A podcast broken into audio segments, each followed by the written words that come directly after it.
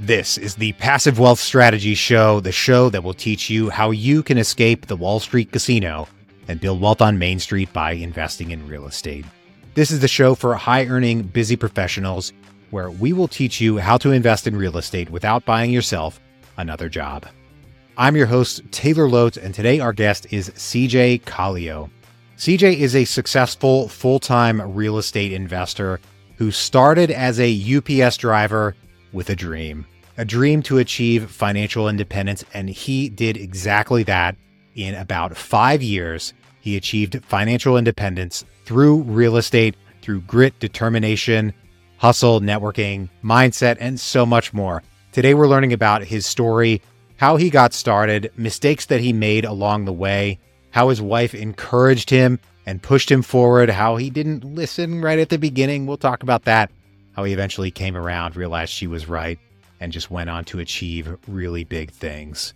If you're out there, you're dreaming of achieving financial independence, CJ is a guy who did exactly that, and he will teach you how he got it done. Once again, I'm your host, Taylor Loht. I'm a real estate investor, and I focus on multifamily and self storage investing.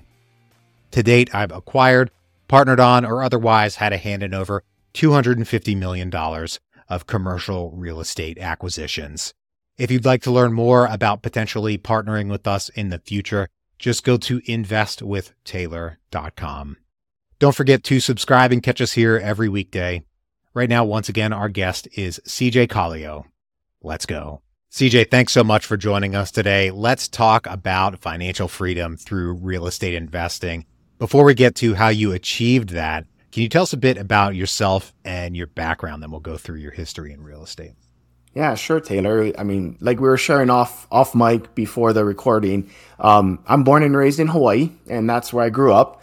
And uh, the, the, it's a very high cost of living state, right? So early on, I was raised to look for a good paying profession, whether through school or not, and and make good income. Prepare to work two or three jobs to make it by um, and expect to do that till I retire. And, and strange enough, that's what I did. So shortly out of high school, um, I got into UPS. Uh, it was a good part-time job that assisted me as I figured out where I wanted to be in career. And well, I chose to stay with it. I became the youngest UPS driver at the time at 21.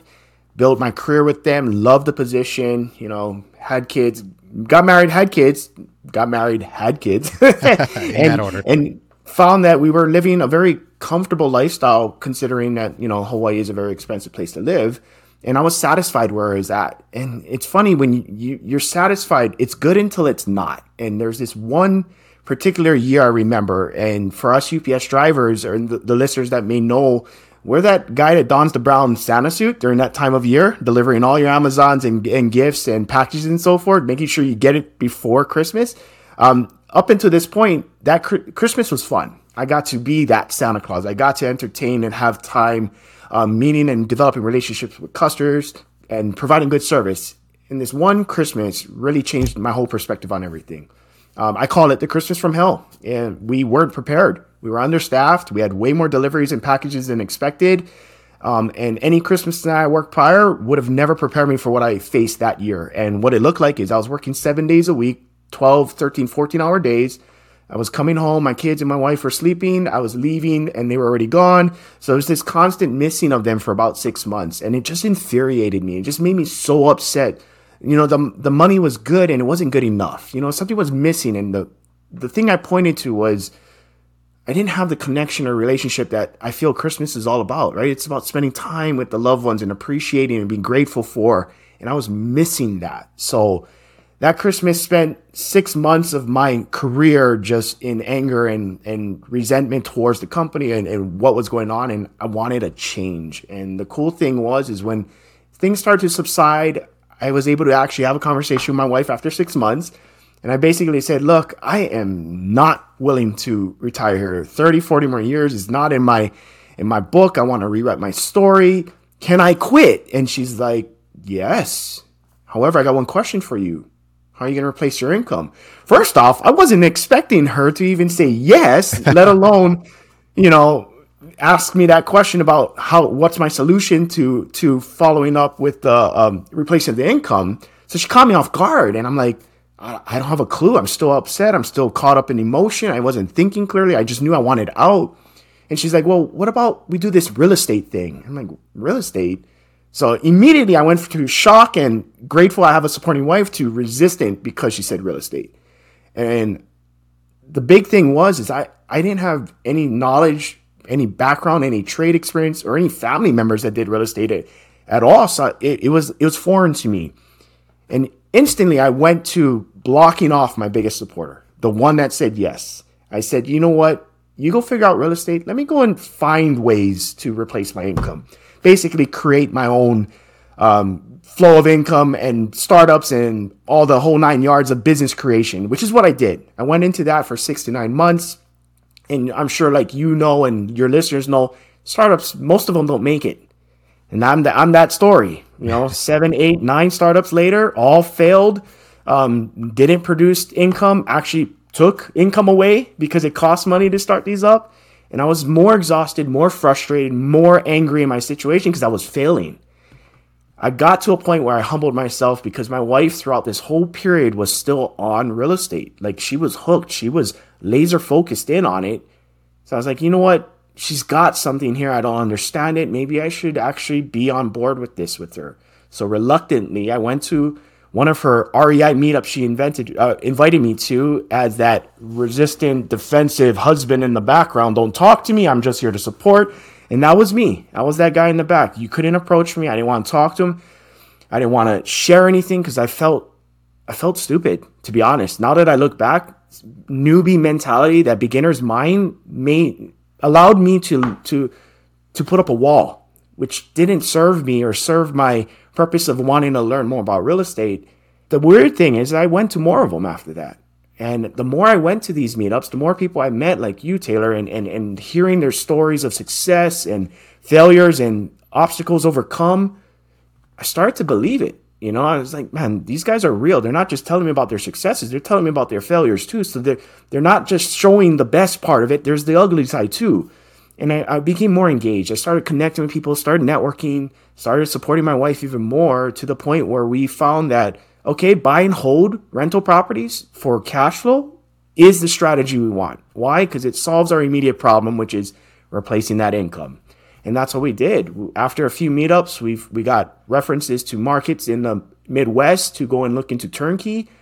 Um, after doing some research, we pulled the trigger on our first, and then the journey began. We set it and watched it closely, largely to the fear of we don't know what we don't know we don't have experience in this. So let's make sure we bought a real property, that the tenant's real paying, cash flow's coming in, and that's what we did. And from there, it sparked the fire to growing our portfolio to a large amount of doors where we both were able to leave our jobs in five years and sustain and um, without reducing our lifestyle by any means, be able to sustain the same lifestyle largely in part to our, our portfolio created. That is awesome. Very inspiring. So, you were living in Hawaii at the time. Spoiler alert, you're not in Hawaii currently, moved away. But the difficulty of buying cash flowing properties in a very expensive area like most of Hawaii is that it's hard to produce cash flow, need a lot of money to do it. So, you began investing remotely. But as far as selecting markets, sounds like you got recommendations, but how deep did you go in terms of investigating those areas where you ultimately decided to invest? That's a great question. And knowing what we know now, we did little to no research. We did a lot of trusting because these people were doing it too, right? So we had no clue. We didn't know where to start. We got a bunch of referrals. Uh, a few people were saying they're buying from here. They shared with us their experience. We kind of looked to make sure that they were a real company, that we could find them on Google in a sense and we reached out and, and made a purchase. And that's kind of where we started our our journey looking from where I'm at today, that wouldn't fly in any transaction just by, hey, Taylor said go buy here. Okay. And go buy. No, I would, I would dive in a whole lot more. And you don't know what you don't know when you first start. So five years to achieve freedom through cash flow. Did you have that time frame in mind? What did that I mean, I'm sure your time frame was as soon as humanly possible, but did you believe that five years was possible right when you got started. I mean, that's a relatively quick trajectory. A lot of people don't get it done that quickly. Yeah, that's a that's a very common question. And, and when we looked back on this, when me and my wife were just discussing this the other day, we first started creating visions before we even bought our first rental property. Because if you don't have a target, what are you aiming at? Kind of a concept. We had a 10 year vision at the time and we pulled it up, and our 10 year vision said we wanted 10 properties, so one a year. That was our goal initially. And, and, and 10 would give me the option to start scaling back my hours. Really, the goal was to get out of UPS in 20 years, which was 15 years less than my retirement age at the time. So it was a 20 year initial projected goal that through massive action, you know, learning along the way, um, being able to be resilient in times of opportunity and, and, and obstacles really got us down to, to five years. And honestly, now that I look back, I think I could have done it sooner if I knew what I knew now. nice. So, what I've found is that successful real estate investors think about time and money differently from those who aren't successful. They think about those things very differently.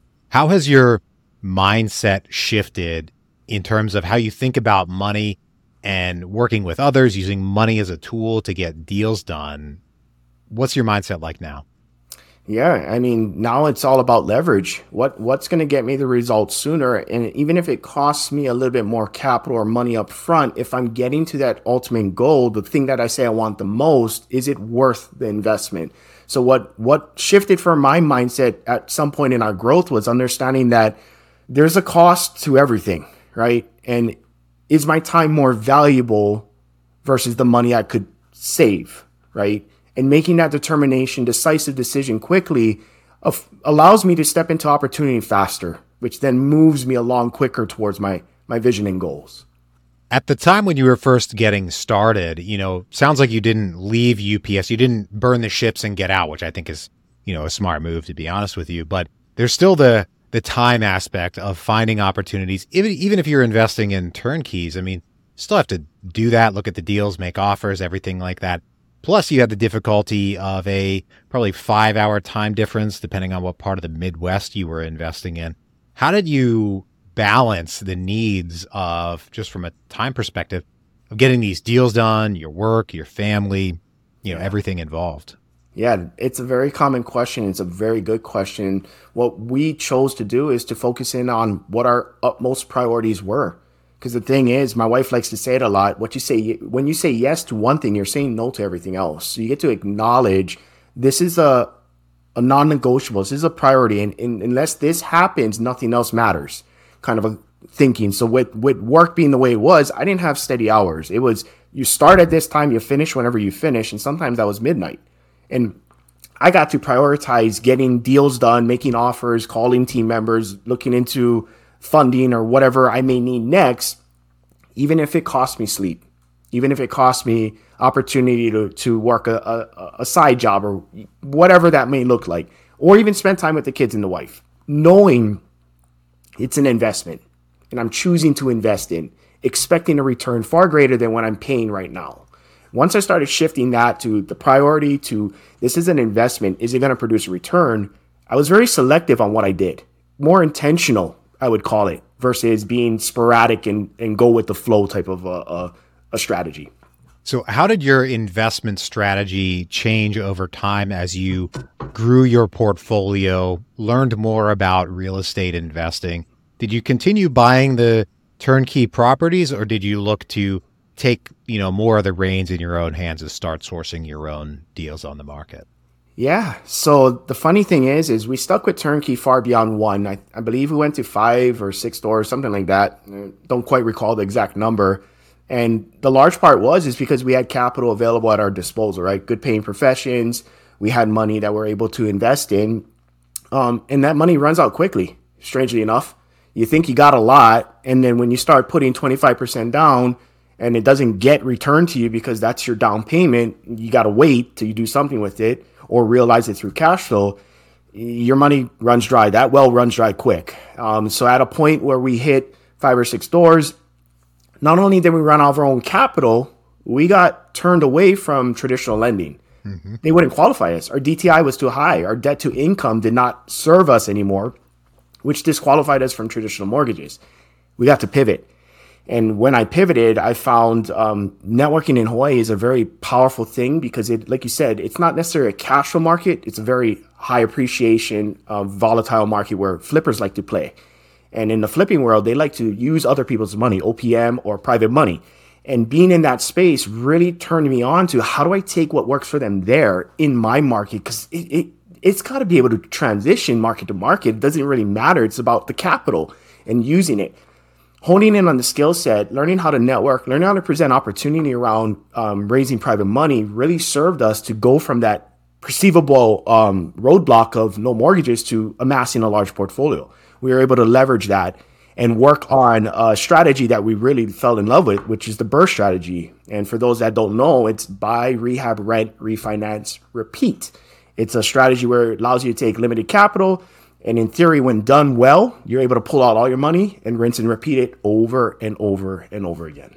So, BRRRR strategy, great. I found that a lot of folks who work with the BRRRR strategy, even though, you know, touting its benefits and everything, sometimes, particularly in those early deals, they might not get the numbers quite right. Maybe they underestimate the repairs or, you know, just end up spending too much on that. The refi doesn't pull out all their capital. There's some hitch in there that yeah. comes up. Did you have anything like that that happened? Absolutely. It happens all the time. It still happens. There's just so much in what we do that we don't control.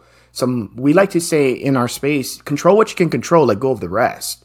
So what do you control in the BRRRR strategy and focus your energy in that? Because like in anything in real estate related, interest rates, market movement, um, team members. These are all external factors that you have uh, ability to to leverage and use. However, you don't control or dictate how that's going to turn out. I'm not the person in the Fed that can say, "Hey, we're going to lower rates." I get to work with what's given to me, right? And um, one of the things that I, I, live by is I got to be in Robert Kiyosaki space for a few hours one day in Hawaii, being a part of a very exclusive group. And I got to talk to him, and he, he gave me this pointer. He's like, here's the three things you would you would want to focus in on to be successful is what are the rules who's on your team and how do i win? And just being flexible with taking those three things and knowing what in those three things do you control and what you don't let it go. Because that's occupying taking energy away from what could be moving you forward versus staying stuck right? I, I hope that makes sense but that's that's what i what I like to reference to a lot is what do I control? If I focus in on that and make that a priority, everything else will fall into place. So that's very interesting. What are the rules? Who's on your team? And how do I win? I love those questions. I'm going to have to write them down on my wall or something so that I'm constantly looking at them. In your case, when he told you that, what was your reaction? Did you think about who's on my team? I need another team member. Like, what action did you take by you know learning that rubric from him? Yeah, I mean, the first thing I, I, looked at was rules. What are my rules? So DTI is too high. I don't get traditional lending. What do I do now? What are options? Because he told me that just because I don't see it doesn't mean opportunity isn't there. Opportunities everywhere. Deals are still being done, whether you have financing or not. How do you get to be that person that knows you can create the opportunity. And and for me, the rules were if I can control it, if I can create it, then I have uh, a more confidence level. I can make it work, and that's where I shifted to private money. Uh, who's on my team? I got to work th- around agents constantly because agents come and go, right? I mean, it, you, you're a small time investor like I was at the time, moving one or two deals a year isn't going to pay them much and they're not going to stay loyal to because they got bills to pay too. So I can respect that. So knowing who on who's on my team or how many team members I need. So for me at that time, I needed ten agents to move on a couple deals a month, just purely because one or two wouldn't give me the time of day, or they weren't available, or they were working other transactions. And it's not because they chose not to. I got to see it from their perspective. They got bills to pay. And if I'm not moving and closing on deals, I'm not going to fault them for working with other investors or other buyers. I get to be so good that they can't ignore me, which is my goal. So that's where I focus back on me for who's on my team. Uh, contractors. Contractors are part of the BRRRR strategy for the rehab. And when I when you think about it, and I think about it a lot now, when you first start off, it's really challenging to get a contractor to be loyal to you because you're only moving a product or two a year. again back to them being paid if i if they're not getting the income do you fault them to want to go and work with other people which means you're now com- slightly conflicting with their schedule because they may have other investors closing on deals at the same time that makes them not available for your deal so you get to go back to networking and growing your team.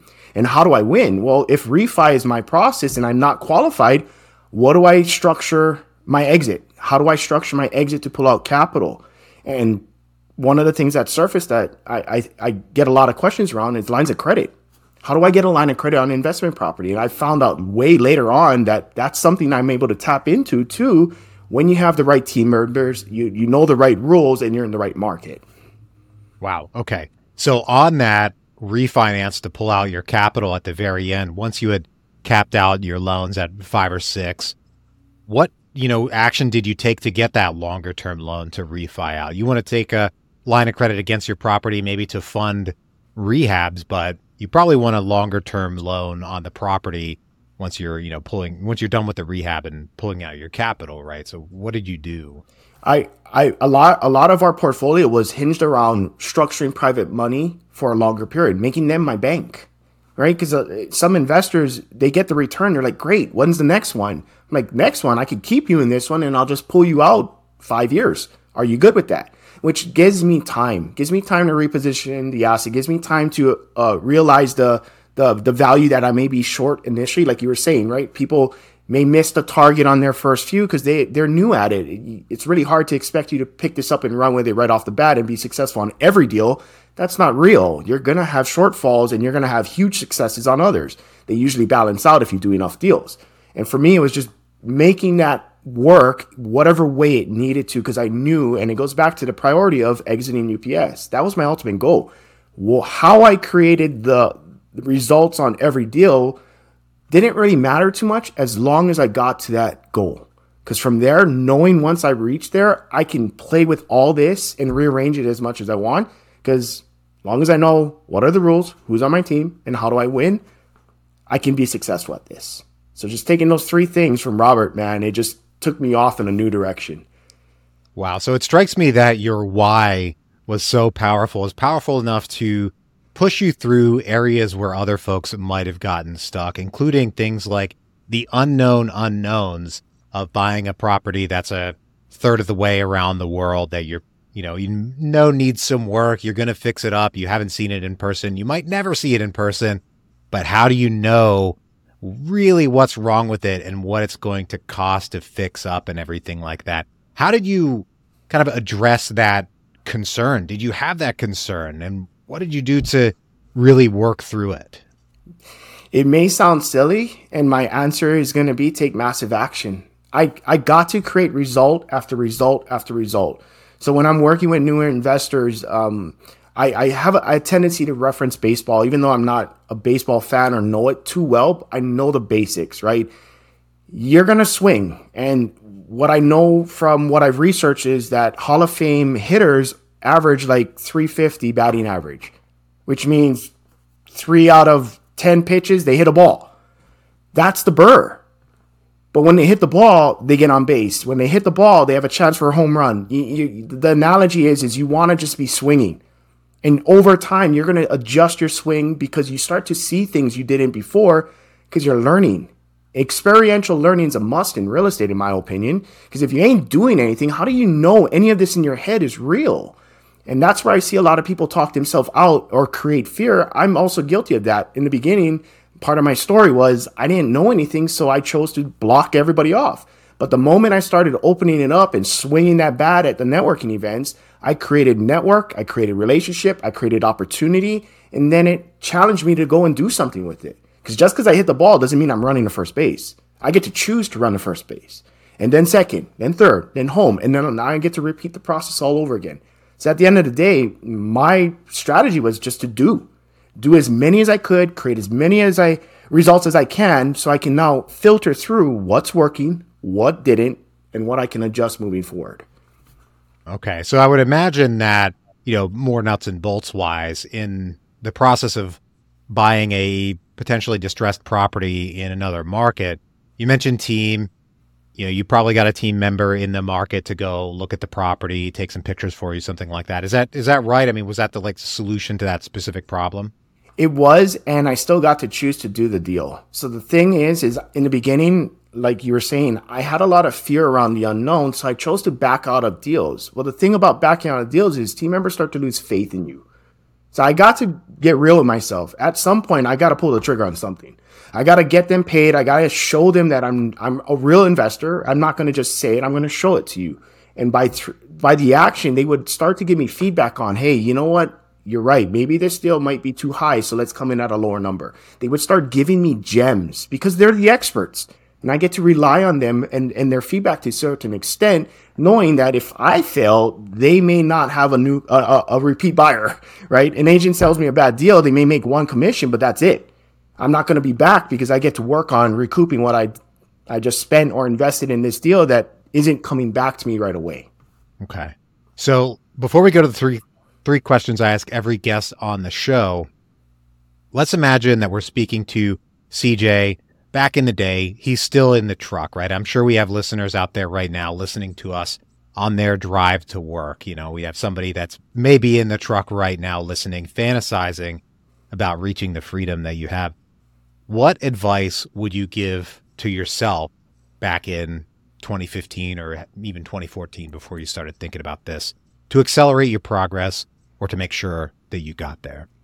Yeah, that reflecting on that a lot. Um, my first thought is I would seek and find value in a mentor um, somebody who is doing what I want to do and has what I want to have. And if the answer, if I'm able to answer yes to both of those questions, my early CJ would find value and invest in a mentor because they're there to take you through and guide you through and show you shortcuts and a, a, lot of avoid a lot of the the early on pitfalls that divert people from end up staying with it long enough to create a result. You know, so for me, it's get get involved with somebody who can lead and guide you, whether it's a paid mentor or a free, whatever it looks like find that person that's doing what you want to do and has what you want to have. And probably actually take their advice because advice you get, if you don't implement it, then there's no value in it, right? Exactly. Be coachable. I love that. I love that. Right now, we're going to take a quick break for our sponsor. Did you know that you can use your IRA to invest in real estate? Many real estate investors, myself included, use our self directed retirement accounts to invest our retirement in real estate. You just need a custodian that allows you to self direct your investments. That's why we've partnered with Rocket Dollar. Rocket Dollar is a technology enabled self directed IRA and solo 401k provider that puts your retirement funds in your control. Our listeners can open a Rocket Dollar self directed IRA for as little as $15 per month plus a one time setup fee. Just go to passivewealthstrategy.com slash rocket or click the link in the show notes. They have a fantastic knowledge base and a lot of guides to help you through the process and teach you all about how self directed retirement account investing works. Once again, just go to passivewealthstrategy.com slash rocket or click the link in the show notes. All right, CJ, I've got three questions I ask every guest on the show. Are you ready? Yes.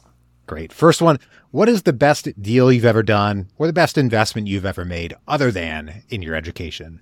Ah, that's a good question. The first thing that comes to mind is I got two duplexes from an off market transaction that I originally found on Facebook. And the strange thing about this is it's from a wholesaler. So somebody that's not an agent, but has a deal under contract direct to seller. Um, and at the time, I was like, this guy is way overpriced. There's not enough meat on the bone for my strategy for the BRRRR. I need it at this price. And I gave him my offer and, and told him, here's my feedback on why. I brought up statistics, I brought up ARV and comps and rent and rehab costs. I gave him the whole nine yards. He laughed in my face, right? Obviously, he thought I was crazy. He could obviously sell it. Well, strangely enough, I think it was four or five months later, I saw it on market still. And then I got a strange call from him. Like right after seeing it on Facebook, it's weird, you know, Facebook kind of knows you, right? he called me right after this saying, Hey, is your offer still valid? Well, long story short is he went in and out of escrow several times. He went beyond extension, beyond extension, hoping he'd close, and he had a large sum of money tied up as his earnest money down and no buyers in sight. My number was his contract price. He was willing to walk away, no no profit made, purely to save his EMD and show the sellers that, you know what, this was a crap deal in the beginning. I made mistakes and I got to sell it for you anyway. I ended up taking that deal and both duplexes appraised far higher than I expected and I put in little to no money. I actually took out a whole chunk, which then gave me the fuel and the fire. Back to the home run analogy, right? This was my home run. This was my grand slam. I was able to take out well over six figures from both and now move into more and better deals. And um, the cool thing about it is by me being real, me staying to my numbers, he became loyal to us for a few years before he decided to move market. And I did several deals with him later. I think we did over 12 deals over the next couple years. Um, and we, we became really close. And he respected me because I didn't waver from my number. I was willing to help him in a time of need. And it really served me because I was able to pull out far more than I invested and some. Nice. I love that. So we had the best. Now we go to the worst. What is the worst deal or the worst investment you've ever made? Oh, this still gives me. Um, second turnkey property. First turnkey worked out fine. Second, not so much. And a large part is is I didn't verify any of the information, like I was sharing with you um, before, Taylor. That uh, I took a lot of trust into to this, and I chose not to look into it further. So this new turnkey company we found, we bought it. Uh, the, the clues were is it was four hundred dollars over market rent, right? It, it in my head I'm like yes, more cash flow for my goal quicker, not thinking that that could be a red flag, and it was uh, I waived all inspections, which is oh. another another big thing I learned later. Yeah. Um, but we closed. We closed because we wanted the next deal. We wanted to do it. The first one worked. Let's do the second. Found out week one in got got a new property manager in. It was a homeless guy that was willing to forge a lease Largely in part, it was winter. He didn't want to live out in the cold for a month, knowing that he could squat, not pay whatever it's rented for. He wasn't going to pay anyway. He'd signed his name. And we ended up having to do an eviction right off the bat from a turnkey provider. And the fact that it waived inspections, I found out that the sewer line was never connected. It was a cesspool in the crawl space. Um, the homeless uh, gentleman tore up our property. So what was decently done became rubbish. Uh, so we had like a thirty thousand dollar repair bid right after dropping about thirty grand into the down payment, and that by far was our worst deal. Wow. So did the turnkey provider offer any form of warranty on that? I mean, oftentimes they do, but not all. They disappeared. Man, that's a rough yeah. one. A lot of folks, a lot of folks would have quit after that second deal. Honestly. Yeah. Yeah. My my um my goal, my vision, my why was was too strong to allow me to. It was an investment. Like I said, hanging with the right people, seeing that failure happens every now and then to everybody, redefining what failure means, that this is tuition towards a better future, really served me in moving forward. Wow, I love it. My favorite question here at the end of the show is what is the most important lesson you've learned in business and investing? Trust, but verify. That's a big thing. So no matter if it's me or you or anybody that you find respect from, when they say do something, don't just simply do it because they said it. Take ownership over it, researches, do your due diligence, and make sure you're able to sign off on your own. That way, you can come from a space that I chose. Extreme ownership is one of my favorite things that I, I implement in what I do. Jocko and Leif are very uh, loud in my ears from my audible books of extreme ownership it's really starting with i because nobody's making anybody do any of this. You choose. And once you take ownership over that you have the power to change everything in your life. This has been the passive wealth strategy show with today's guest cj Calio if you'd like to reach out to cj you can find him at wnnproperties.com he has a lot of trainings and content out there to teach you how to use the BRRRR strategy to acquire properties in today's market. Once again, I'm your host, Taylor Loht. I want to thank you for joining us here today. If you're enjoying the show, please subscribe and catch us here every weekday. And furthermore, I'd really appreciate if you could take a moment and leave us a rating and review on Apple Podcasts. That helps other people learn about the show, helps our reach, and helps grow the real estate investing community generally. I hope you had a great Thanksgiving. Hope you're having an awesome Black Friday. Have a safe travel weekend back to your home if you traveled for the holidays, and we will catch you back here on Monday. Take care.